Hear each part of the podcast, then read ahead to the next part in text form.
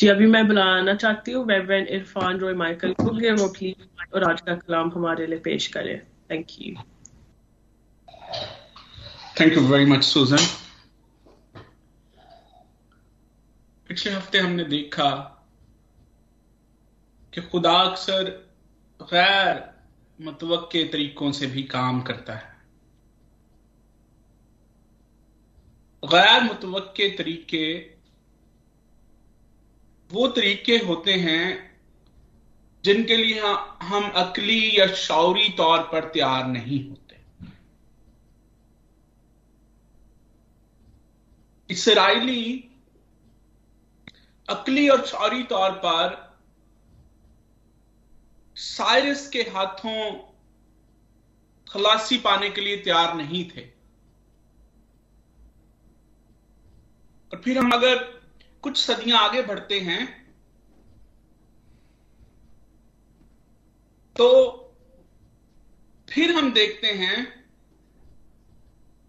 कि लोग, इसराइली यहूदी यसु मसीह के हाथों भी निजात पाने के लिए तैयार नहीं थे। वो ये सोच रहे थे कि इन दोनों मौकों पर उनको खुलासी देने वाला, निजात देने वाला, कोई एक एक्स्ट्रा ऑर्डिनरी शख्स होगा और वो एक एक्स्ट्रा ऑर्डिनरी तरीके से उनको निजात बख्शेगा। लेकिन खुदा एक ऐसे तरीके को, एक ऐसे वसीले को चुनता है, जिन, जिसको उनकी अक्ल और दिल कबूल करने के लिए तैयार नहीं थे। सारस के वक्त, खोरस के वक्त, वो इस बात के लिए तैयार नहीं थे कि एक गैर कौम शख्स, एक गैर कौम वसीले को भी खुदा उनके लिए इस्तेमाल कर सकता है। और फिर यसु मसीह के वक्त वो इस बात को कबूल करने के लिए तैयार नहीं थे कि क्या खुदा एक आम यहूदी को, एक बड़ई के बेटे को, सलीब के वसीले से उनको निजात देने के लिए इस्तेमाल कर सकता है। अक्सर हम इंसान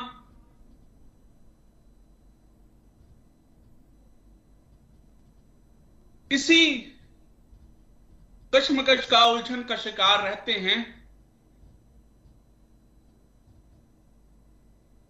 और हम चाहते हैं कि खुदा हमारे तरीकों या हमारी सोच के मुताबिक काम करे।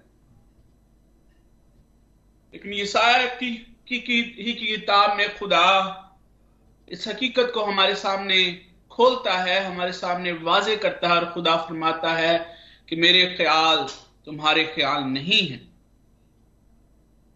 ज़रूरी ये है कि हम अपनी सोच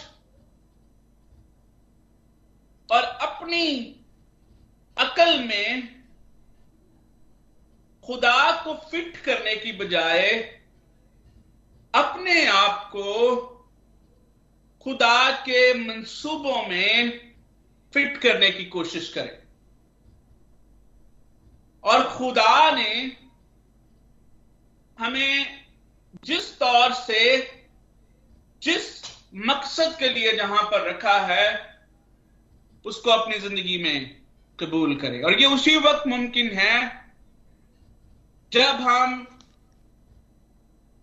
खुदा के ख्यालात को जानने की कोशिश करते हैं, खुदा की मर्ज़ी को जानने की कोशिश करते हैं, जब हमारे लिए, हमारे ख्याल, हमारी सोच, हमारे तरीके अहम नहीं रहते, बल्कि खुदा के ख्यालात, खुदा की मर्ज़ी और खुदा की सोच अहम हो जाती है।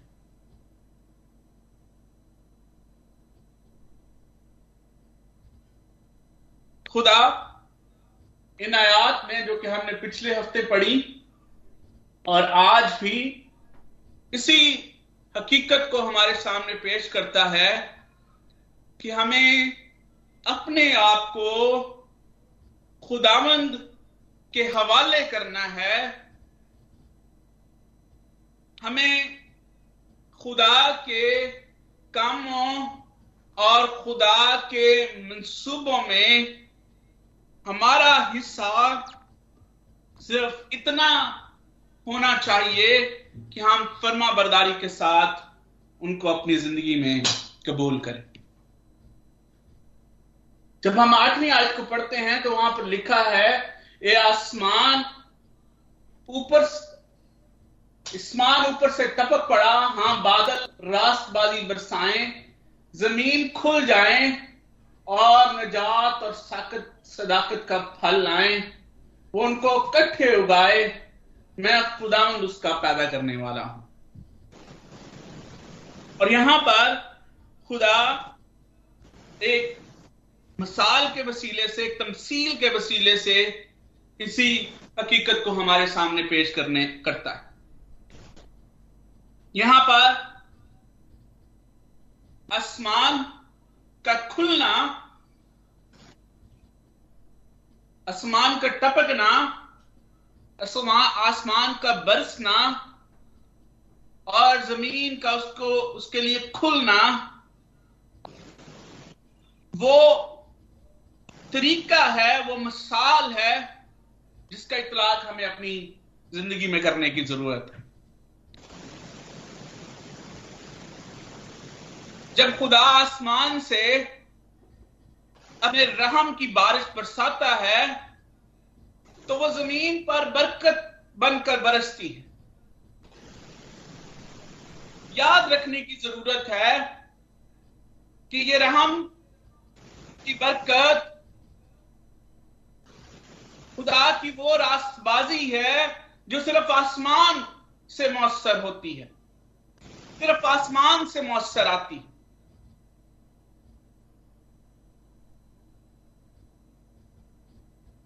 और ज़मीन जब उसके लिए खुलती है, उसको अपने लिए कबूल करती है, और जिस तरह से ये एक नेचुरल प्रोसेस है, जिसको हम बड़े अच्छे तरीके से जानते हैं, हम वो तमाम लोग जो किसी ना किसी तरीके से एग्रीकल्चर के साथ मुंसलिक हैं, उसकी इंफॉर्मेशन रखते हैं, हम जानते हैं कि कुदरती तौर पर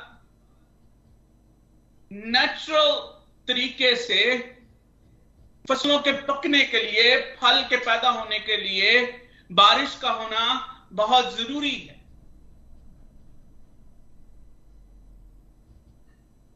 और जिस तरह से खुदा रहम करता है, खुदा फजल करता है, और वो अपने रहम और फजल की बारिश बरसाता है, और उस रहम और फजल की बारिश के वसीले से फ़सलें पकती हैं फल पैदा करती हैं। इसी तरह से खुदा जब इंसान पर रहम करता है, खुदा जब इंसान पर फजल करता है तो वो अपनी रास्तबाजी को इंसान पर उडेलता है और उस रास्तबाजी के लिए इंसान का एक्ट जिस तरह से ज़मीन उस रहमत की बारिश को कबूल करने के लिए तैयार होती है, इसी तरह से इंसान को उस रास्तबाजी को कबूल करने के लिए तैयार रहने की ज़रूरत है।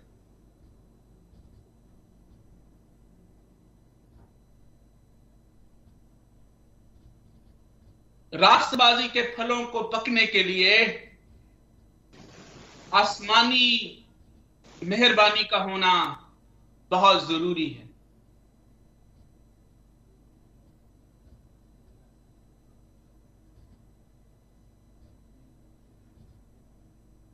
बहुत से लोग अक्सर ये सवाल करते हैं कि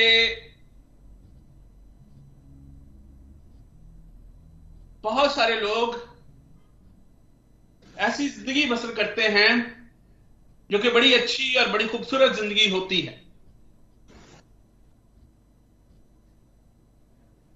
यानी यीशु मसीह के बगैर भी लोग ऐसी, अगर हम अपने इर्द गिर्द मजाहब को देखते हैं तो वहाँ पर भी हमें अच्छे लोग मिलते हैं। हमें ऐसे लोग मिलते हैं जो कि अच्छी जिंदगियाँ बसर करते हैं। रहम दिल हैं, मोहब्बत करने वाले हैं। डर और खौफ के साथ ज़िंदगी बसर करने वाले हैं। लेकिन एक मसीही में और एक गैर मसीही में क्या फ़र्क है? और ना यहाँ पर गए आप, ये आयत ना सिर्फ़ ये ज़ाहिर करती है कि रास्तबाजी खुदा का काम है, यहाँ पर ये भी ज़ाहिर होता है कि नजात और रास्तबाजी, ये दोनों खुदा के एक्ट हैं। और जब खुदा अपने लोगों को नजात से हम किनार करता है और उसके लोग नजात की दौलत से, नजात की बरकत से माला माल होते हैं और अपने आप को खुदा के नजात के मंसूबे के हवाले करते हैं तो फिर खुदा उनको रास्तबाजी के फलों की बरकत भी बख्शता है। लेकिन जो रास्तबाजी के काम, जो अच्छे काम नजात की बरकत के बगैर हैं, वो खुदा की तरफ़ से नहीं है।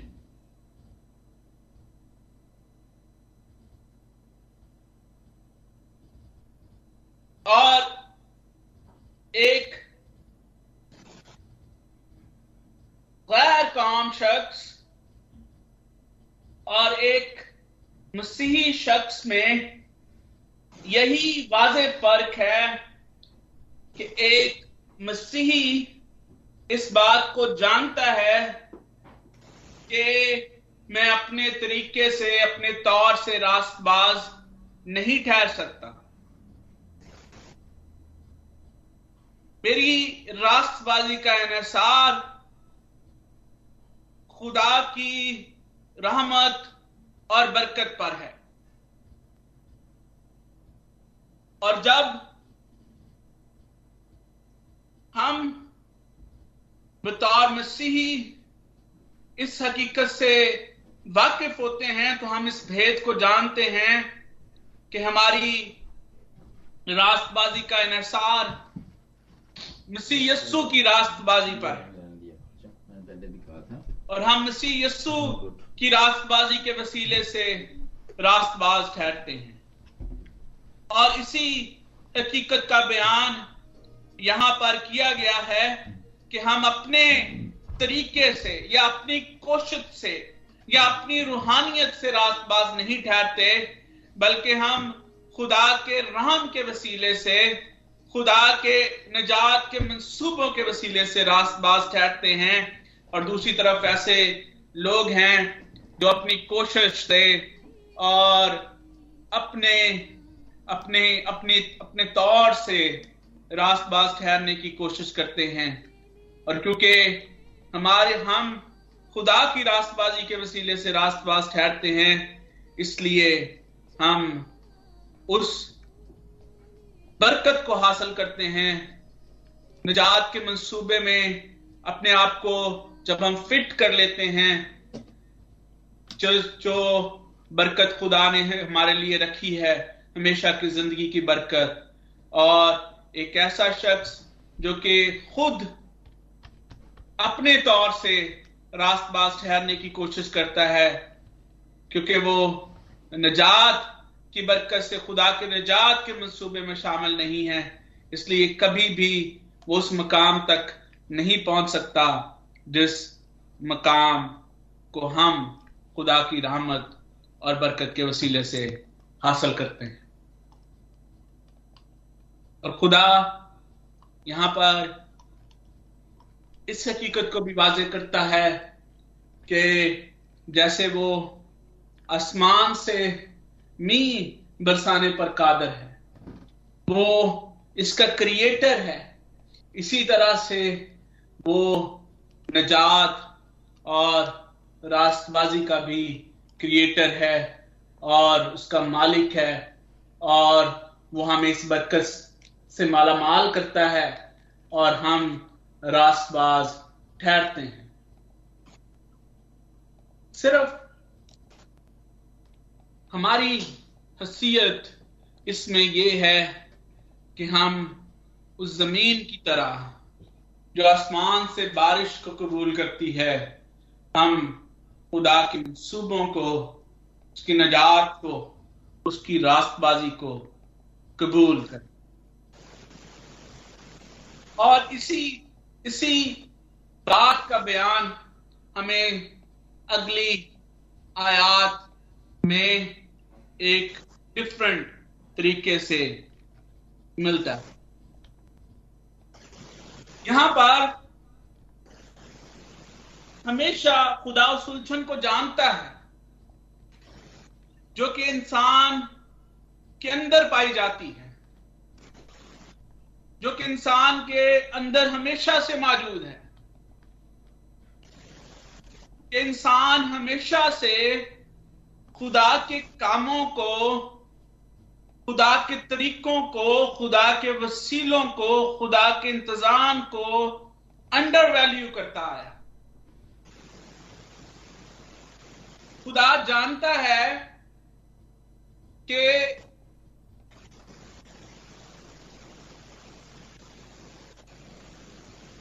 इसराइली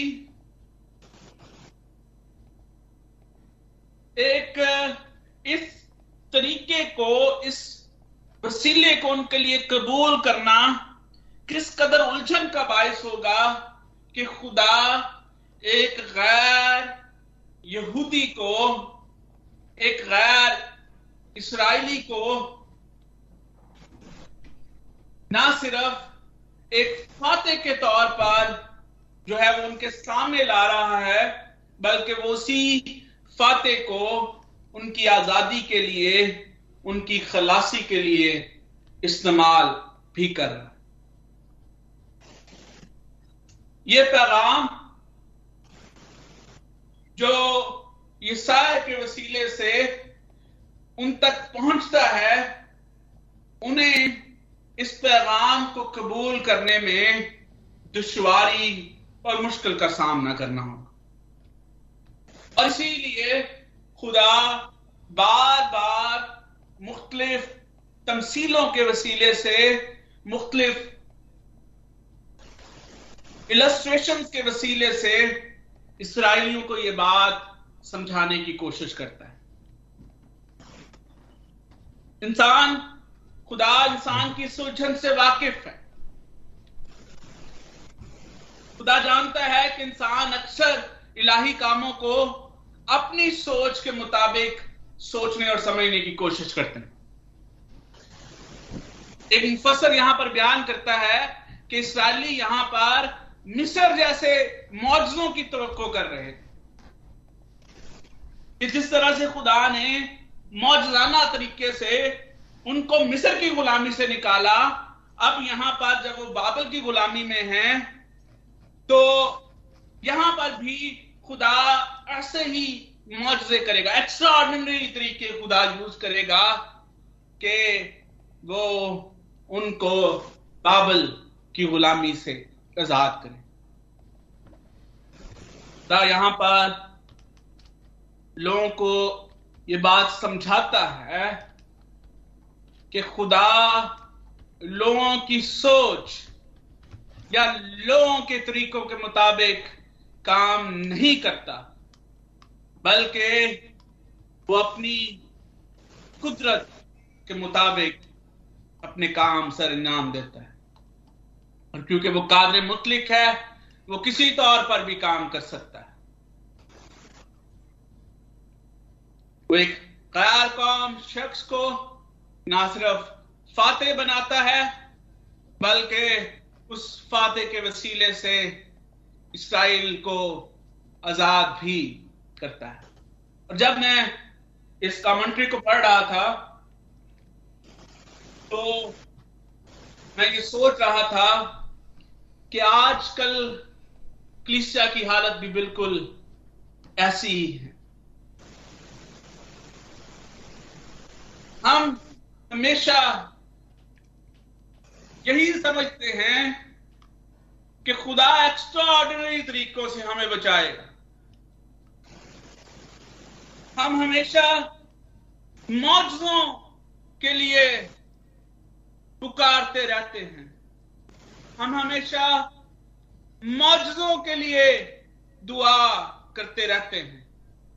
यानी हम हम हम हमेशा खुदा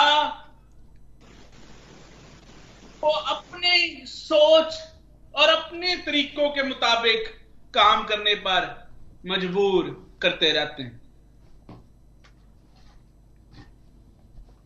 और उन वसीलों पर, उन तरीकों पर ध्यान नहीं देते जो खुदा ने हमें फ्राहम किए हैं। क्योंकि खुदा के मुहैया करता, वसीले ही हैं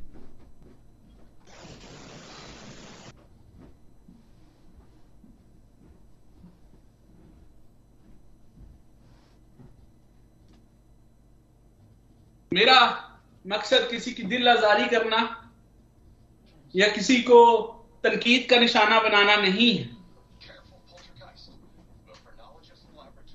लेकिन बहुत सारी बातें लॉजिकली उन, उनकी सेंस बनती है। खुदा ने हमें बीमारियों से वो मौजाना तरीके से बीमारियों से शिवा दे दे सकता है। लेकिन खुदा ने हमारे इर्द गिर्द इतने सारे वसाइल वो सारे वसीले खुदावन की तरफ़ से। ये जो सारी मेडिकल साइंस की तरक्की है क्या ये खुदा की बरकत और खुदा के फजल के बगैर मुमकिन है? अभी पिछले दिनों हम पेंडेमिक में से गुजरे। अभी पिछले दिन पिछले दिनों हम वॉर्स का सामना करता कर, हमें करना पड़ा। और मैंने लोगों को देखा।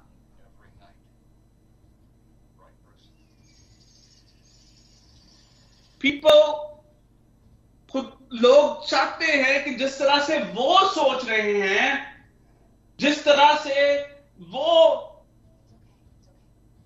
इस दुनिया के ग्लोब को पिक्चराइज कर रहे हैं, खुदा उसी तरह से काम करे। And then we even pray for it मैंने बहुत कम लोगों को यह दुआ करते हुए सुना है कि खुदा जिस तरह से तू चाहता है, उस तौर से तू काम कर।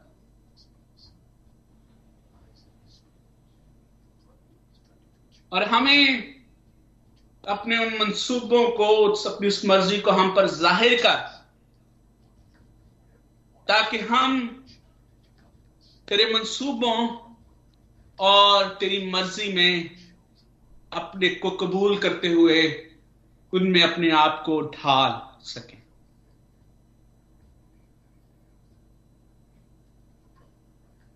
यहाँ पर जब हम नामी आयत से पढ़ते हैं तो खुदा इन आयात में बड़े वाजे अंदाज में मिसालों के इस्तेमाल से इस हकीकत को हम पर ज़ाहिर करता है। यहाँ पर सबसे पहली मिसाल जिसका इस्तेमाल किया गया है वो कुम्हार और मिट्टी की मिसाल है। और यहाँ पर यह बात काबिल गौर है कि कुम्हार कुम्हार के हाथों में सारी मिट्टी की हैसियत एक जैसी। मिट्टी के इख्तियार में नहीं है कि वो कुम्हार को बताए कि उसे मिट्टी के साथ क्या करना चाहिए? मिट्टी के अख्तियार में नहीं है कि कुम्हार को बताए कि उसको कैसा बर्तन बनाना है। मट्टी के अख्तियार में नहीं है कि वो कुम्हार को बताए कि वो जलाल का बर्तन बनना चाहती है या वो जिल्लत का बर्तन बनना चाहती है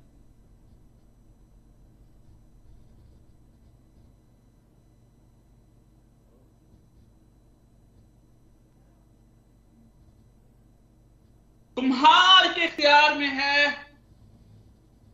कि वो मट्टी को जिस तौर से ढाले, जिस तरह से चाहे उसको तश्कील दे, अपने मकसद के लिए उस मट्टी से जो चाहे तश्कील कर दे, जो चाहे बना दे।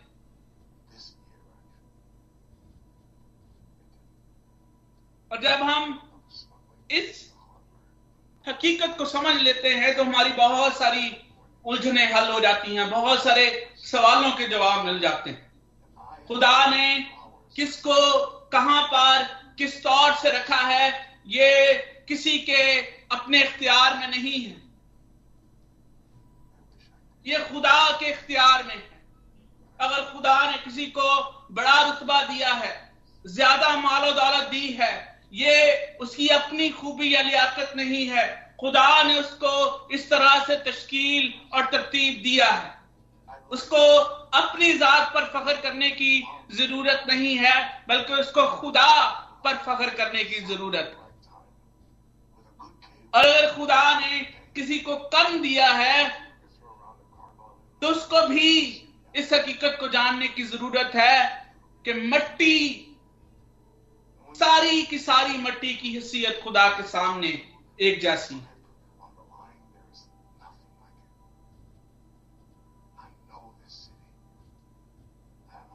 हम खुदा की तरतीब पर, खुदा की तश्कील पर, खुदा की क्रिएशन पर, खुदा के मकासद पर, खुदा के कामों पर सवाल नहीं उठा सकते।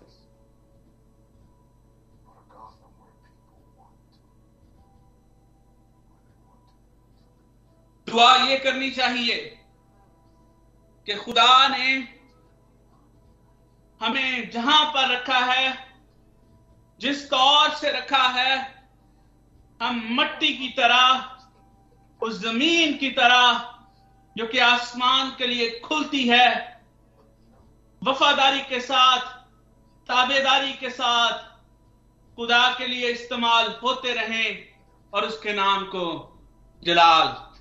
देते रहे।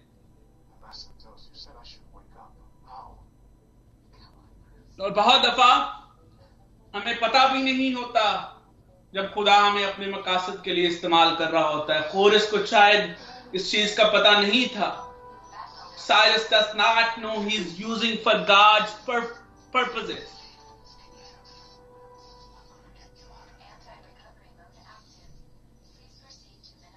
हम खुश नसीब हैं कि खुदा ने अपनी मर्ज़ी और अपने मुकासद को हम पर ज़ाहिर किया। और यही फ़र्क है हम में और शायद दूसरे लोगों में। खुदा ने हमें अपने खास मुकाशफे की दौलत से माला माल किया, जो हम पर खुदा की मर्ज़ी और खुदा के इरादे को ज़ाहिर करता है। और उस मर्ज़ी और उस इरादे में खुदा ने हमें यह भी बताया है कि हम सब की मंजिल एक है। हम सब आसमान पर उसके तख्त के सामने हाजिर होंगे। वो सब जो बाप की दानी तरफ़ मौजूद होंगे। हम सब की ये मंजिल है, हम सब का ये मुल्क है। खुदा ने इसराइल से ये वादा किया कि उनको बाबल की गुलामी से छुड़ाएगा। किस तरह से छुड़ाएगा? किस तरीके को इस्तेमाल करेगा? किस वसीले को इस्तेमाल करेगा? ये खुदा के इख्तियार में। इसी तरह से खुदा ने जो हमारे साथ वादे किए हैं, वो उनको किस तरह से हमारी ज़िंदगी में पूरा करेगा? ये खुदा इस हकीकत से वाकिफ है। हमारा फेल, हमारा एक्ट सिर्फ़ और सिर्फ़ ताबेदारी है। दूसरी मिसाल यहाँ पर वालदेन और औलाद की मिसाल है। औलाद को यह इख्तियार हासिल नहीं है कि वो वालदेन के वालदेन होने पर सवाल करे। The parenthood should not be question by children यहाँ पर लिखा है कि ये सवाल नहीं बनता कि तू किस चीज़ का वालिद है? उस पर अफसोस जो बाप से कहे, तू किस चीज़ का वालिद है? और माँ से कहे कि तू किस चीज़ की वालदा है? द सेम थिंग जैसे कुम्हार के हाथ में मट्टी है, इसी तरह से ये पेरेंटहुड और जो बच्चों का रिश्ता है, ये भी बिल्कुल ऐसा ही है।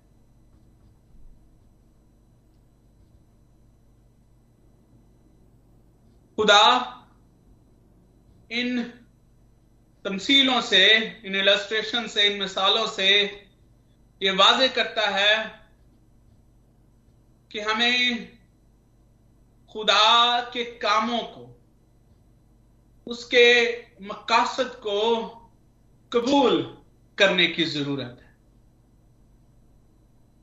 हमें उन पर सवाल करने की बजाय उन्हें कबूल करने की ज़रूरत है।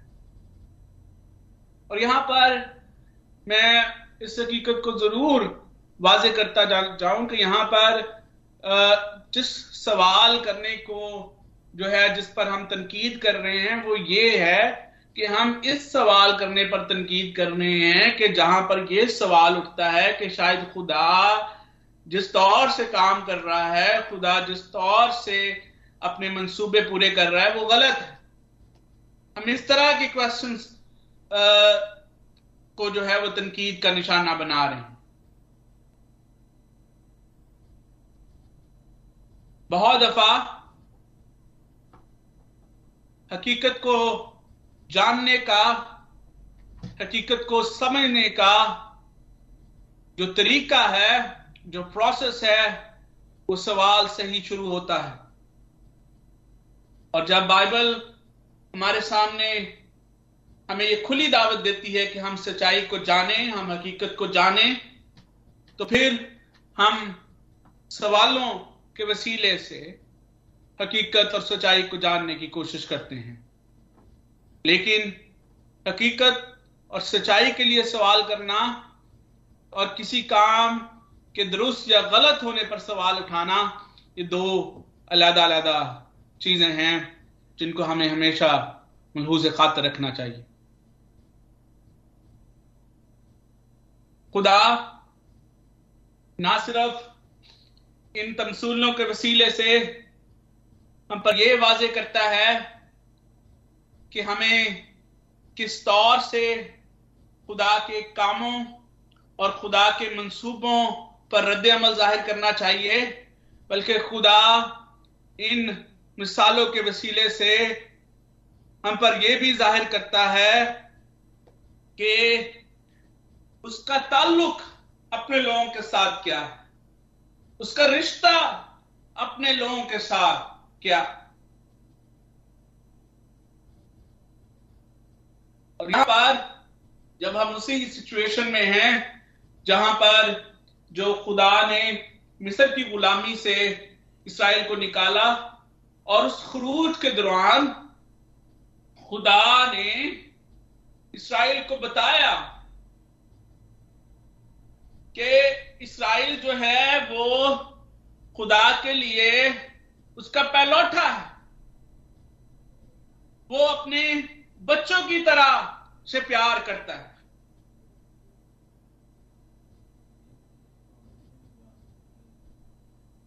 और बाप होते हुए जहाँ पर वो पेरेंटिंग की जो है वो उन सारी चीज़ों को जब हम अगर हम खरूज उसका चौथा बाप पढ़े और आगे उस सारे खरूज को अगर हम देखें तो खुदा ने एक बाप की तरह जिस तरह से एक बाप अपने बच्चों की सारी जरूरियात का ख्याल रखता है, खुदा उस खरूज में, उस आवारगी में, उस मुश्किल हालत में अपने बच्चों की सारी जरूरियात का ख्याल करता है।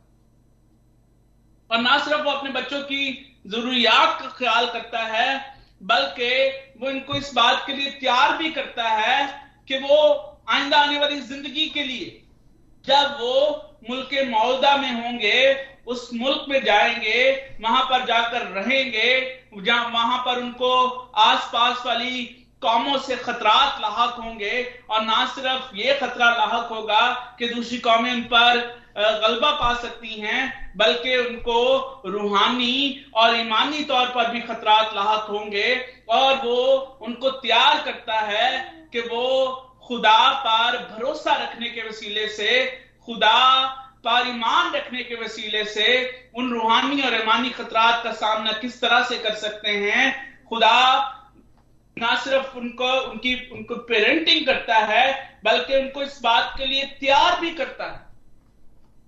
और जिस तरह से हम सब जानते हैं कि बाप की तरबियत में ये पार्ट भी, ये हिस्सा भी शामिल होता है कि वो अपने बच्चे बच्चे, बच्चों को आइंदा आने वाले हालात के लिए तैयार भी करता है when they have to face the world by themselves.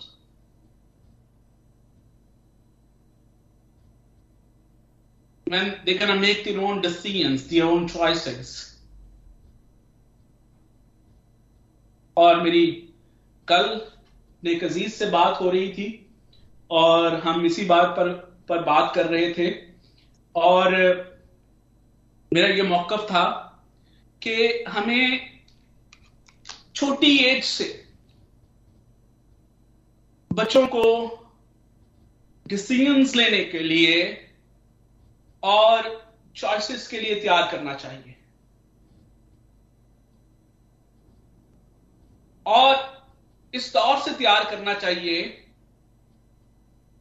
कि आपको इस बात का इल्म हो, आपको इस बात का भरोसा हो कि जो डिसीज़न और जो चॉइसेस वो अपनी ज़िंदगी में आगे जाकर बनाएँगे they will make right, correct choices, correct decisions और ये इसकी तैयारी का अमल बहुत पहले शुरू हो जाता है। जिस तरह से हम अभी भी देख रहे हैं कि खुदा ने पहले से उनको तैयार की।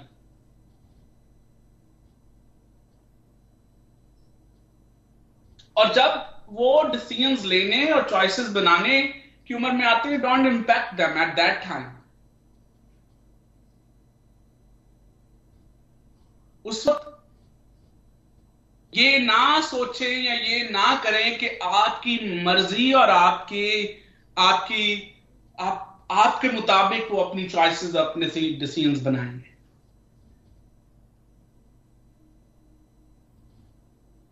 That's how God prepares his children. वो अपने लोगों को, अपने बच्चों को तैयार करता है ताकि वो आइंदा आने वाले हालात के लिए तैयार हो सक हो सके और when they have to show their faith when they have to express their when they have to uh, express के उन्हें ये ज़ाहिर करना हो कि यहाँ पर जो है वो उन्होंने अपनी अपनी अपने ईमान को अपनी तरबियत को अपने नॉलेज को एक्सप्रेस करना है खुदा give them the free will the choice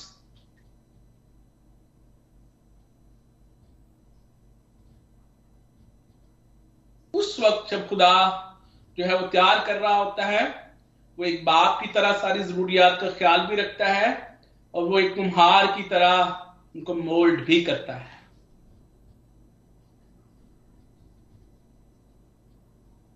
अगर मिट्टी एक्सेसिव है, ज़्यादा है, वो उसको निकाल देता है। अगर कम है, वो और कर देता है। अगर कहीं से जो है, वो उसको और ज़्यादा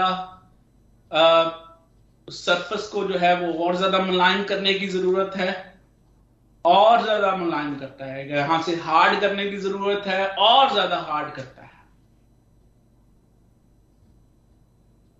फिर वो उस पीस को, उस बर्तन को छोड़ देता है। डू हिज जॉब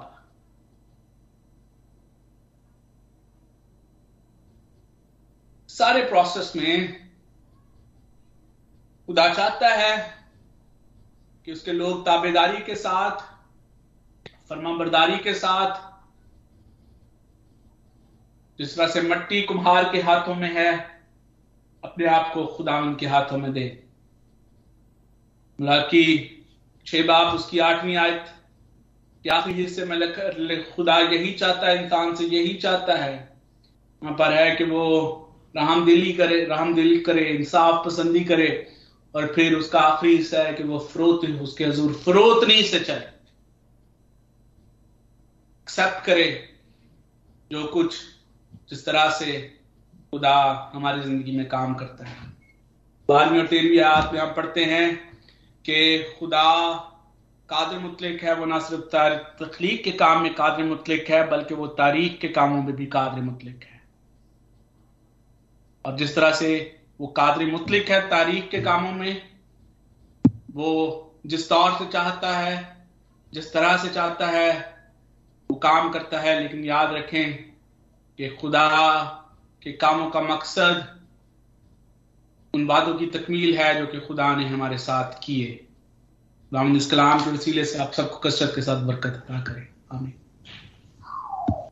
आमीन आमीन thank you very much Reverend Irfan, for this wonderful message. Thank you.